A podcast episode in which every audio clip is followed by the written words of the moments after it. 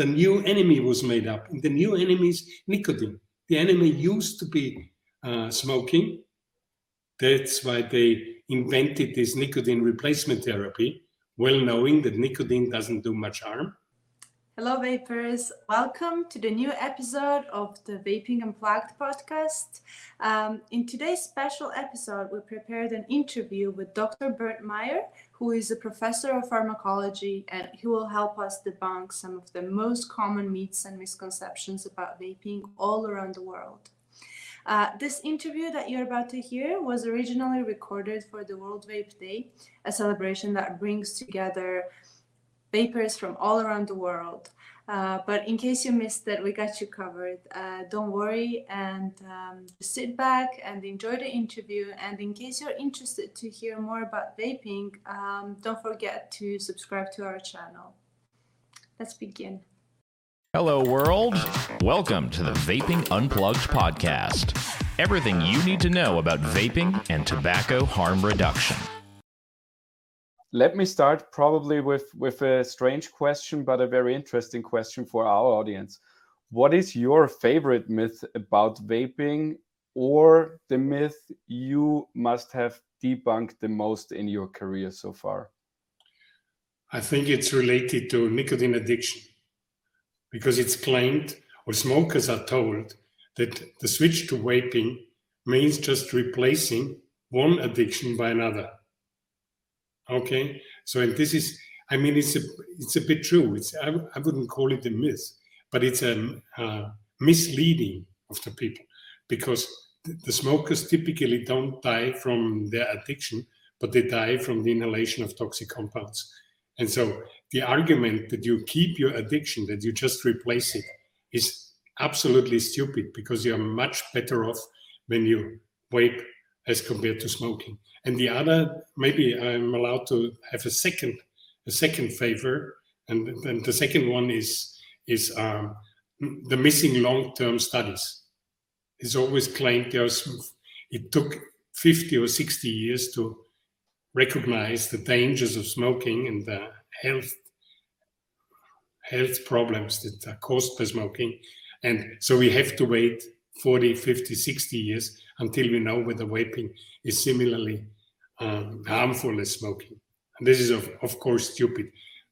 Vaping is around for 10 years, and common sense, even common sense tells you that it cannot be the same, the same harm as smoking um, burned tobacco smoke. I love that you mentioned the nicotine um, myth right away because I'm wearing our new campaign T-shirt. I've got 99 problems, but nicotine ain't one. Um, so that's actually that's actually perfect. Um, so let's start with the with the nicotine one because I think the the first main misconception about nicotine is that people equate it with smoking because for i don't know 50 years there was no way to separate nicotine consumption from from smoking. So people automatically think nicotine is the problem in the cigarette and think nicotine is causing the cancer. Is that true or is that a myth? No of course not. Nicotine is definitely not the cancerogenic compound. I mean public health and the opponents of vaping try hard to show some evidence that nicotine can cause cancer. And they feed mice, you know, with tons of nicotine, and then they really get tumors. But this is out of any reality. There's no evidence at all that nicotine can cause cancer. What it can, what it does, and what is biologically plausible, is that that it promotes the growth of tumors. So if you have already a tumor, nicotine consumption could possibly, I say possibly, uh, enhance the speed of growth. That has been shown in animals, and that's plausible because nicotine uh, increases the, the, formation of new blood vessels. And with these blood vessels, tumors get more oxygen and more nutrients, and so it's possible that, that you increase increase the speed of growth, but it will certainly not cause a cancer. So the problem is if you have it already. Yeah? And then it's the question if you're suffering from lung cancer in a terminal state. Yeah? I think it's not not a real problem that nicotine could speed speed up I think you shouldn't do. Yeah, and I think I was a bit uh, imprecise um, because we also have for a long time another product which is very popular in Sweden, snus. So they use it for decades or probably hundreds of years, um, an alternative form of nicotine, and we see lower lower cancer rates in much lower cancer rates. They correlate correlate with the low smoking rates and the opponents again. So I'm playing the, the devil's advocate actually. The opponents say this is unrelated to snus, but this is just a good policy in, in Scandinavia, in Sweden and Norway. The same applies to Norway actually. And it's just a policy. It's unrelated, unrelated to, to the widespread use of snus, which is of course uh, very hard to believe.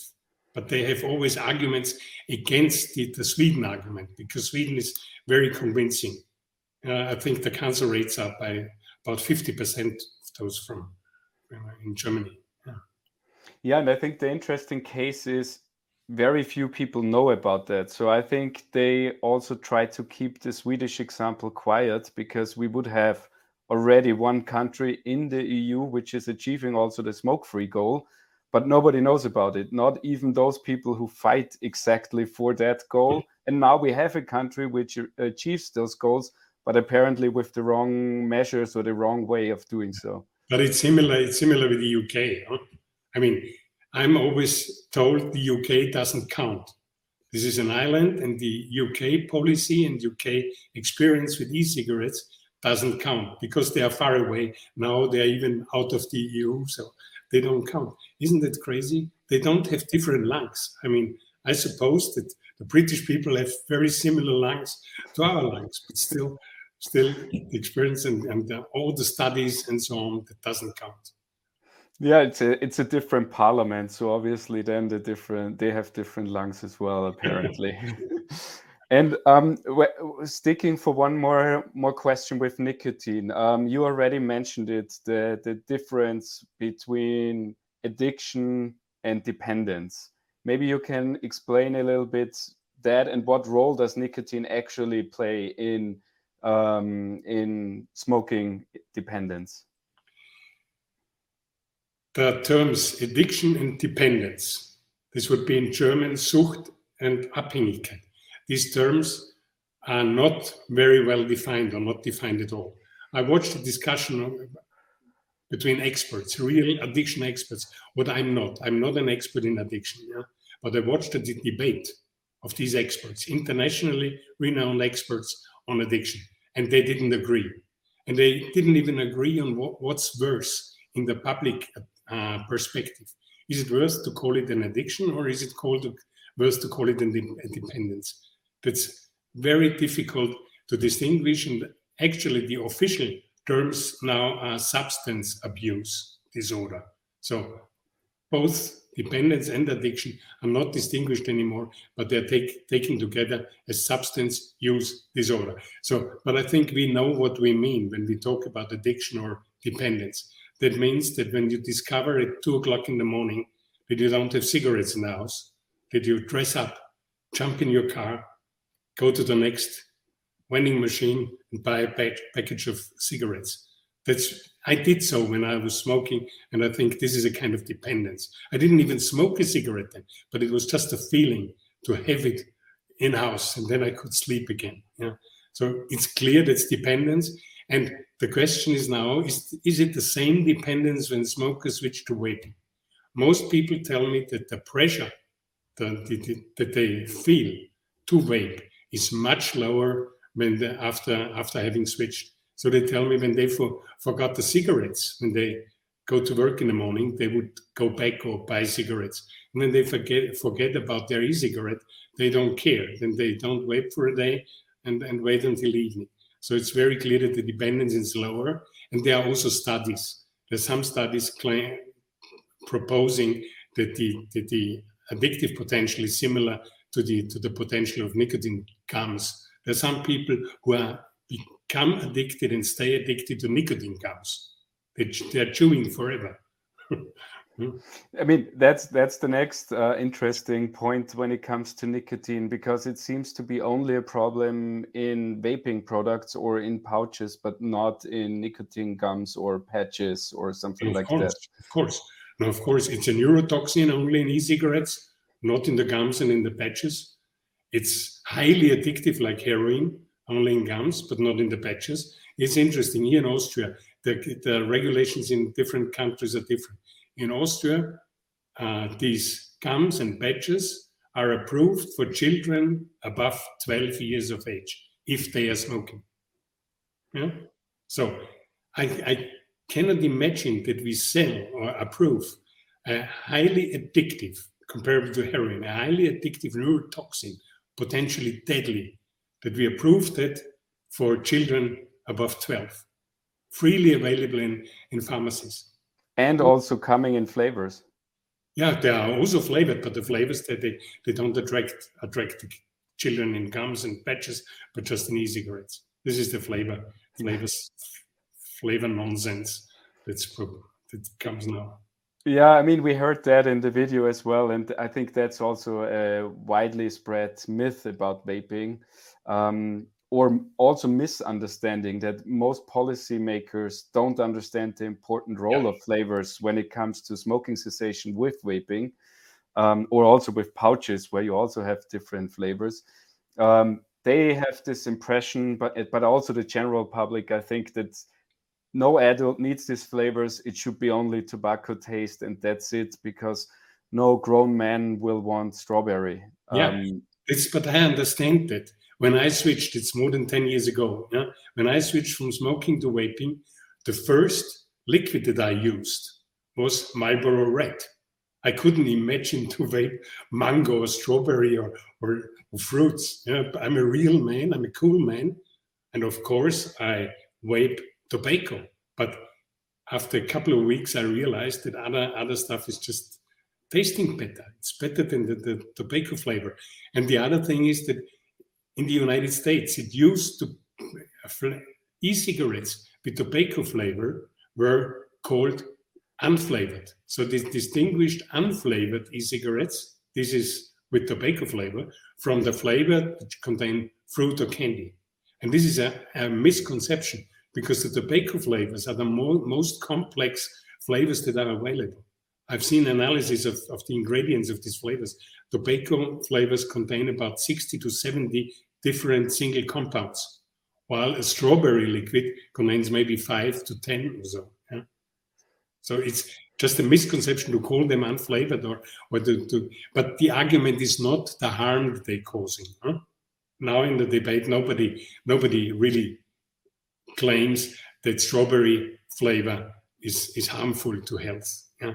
The claim is that it's attractive to children. And this is the other misconception. And I think they just use this argument as a kind of last resort to argue against vaping and against e-cigarettes to make them less attractive because they don't really believe it. I, I don't think that the people really believe, the public health really believes that that grown-ups don't want flavors. That's the same with alcohol, with these alcohol pops. I don't know what you are drinking. I'm, but I'm not confined to vodka. I also drink Campari or red wine or whatever. This is all flavors. We all like flavors. The same is true for ice cream. I love chocolate and strawberry ice cream. And I'm, and, I'm certainly and, not. A, hmm? And nevertheless, you're a real man. I'm I'm not a teenager anymore. I mean, I have my, driver license here, if you don't believe. I'm not a teenager, and that counts. That's true for everybody. And there are enough uh, studies out, you know, with surveys where they ask vapers, "What do you consume?" And it's a minor fraction that uses tobacco flavors. I still use a little bit of them. I mix them with strawberry and and and, and mint. I, I, I love this taste, but it's not, not a major flavor for most grown-ups. Yeah, and I think uh, uh, the, the the misconception goes further because they don't understand that we also switch flavors that the, that you can get some kind of flavor fatigue. So it doesn't make a difference if they only allow tobacco only allow strawberry it will it will be the same result. That people get um, annoyed by it and want something else. And then the question is where do they get this something else? From the black market or from the regulated controlled vape shop. Man, what what what will happen probably is that people start to add their own flavors. I mean, flavors are available everywhere, and then they take these these food flavors, not knowing which are suited and which are not suited for vaping because you don't you cannot vape all you cannot vape oils you can be yeah so you have to know what you can use and what you cannot use in vape shops it's no problem because they just sell the the, the proper proper flavors but, but in the do it yourself sooner or later some idiots will mix the wrong wrong flavors. And we had this with the EVALI yeah, in the united states. And then they blame it on the e-cigarettes. It's really dangerous in my opinion. Yeah and I, I think you already mentioned it as well in the second answer you gave about the flavors that a lot of people who are against vaping they they know they can't ban it right away anymore i think they yeah. especially politicians they know okay this is too much of a backlash so they opt for the second best option which is banning flavors while knowing that would kind of that would be a de facto ban kind of for most people um, Since I'm in this in this field and, and active in this field, what I see is the goal, the overall goal is to make vaping as a little attractive as, as unattractive as possible. That started 10 or 12 years ago when Pötschke-Langer suggested that uh, freely available e-cigarettes should be gray or black. All colored e-cigarettes should only be sold in pharmacies because the colored uh, e-cigarettes they attract children and we grown-ups we just use black and gray e-cigarettes. This i'm not joking it's still published in the in the publication of the dkfz yeah. And it, on a on a more general basis to end this uh, why do you think or where do you think comes this from? Is it not understanding the potential for public health or is it just blatant hatred against nicotine consumption? Does quitting smoking need to hurt for those people and it can't be a pleasure like vaping does where is where is this coming from? Because it's actually not that complicated to understand that it's less harmful so it's better for public health than when more people switch to to less harmful alternatives. It's not but rocket science. you now said is the central message that should be sufficient. It's 100 probably 100, let's say 50 fold less harmful than smoking. So the message should be for every smoker try to switch, leave smoking, go to vaping. That's very clear because it's less harmful. Then we can debate about everything else. We can debate about children and about the youth protection and stuff like that. But the first message should be it's less harmful. That's what you said. But why is this not the case? This is a very complex question, actually. And in my book, I wrote a whole chapter about this controversy, where it comes from. Yeah, it's not a scientific controversy.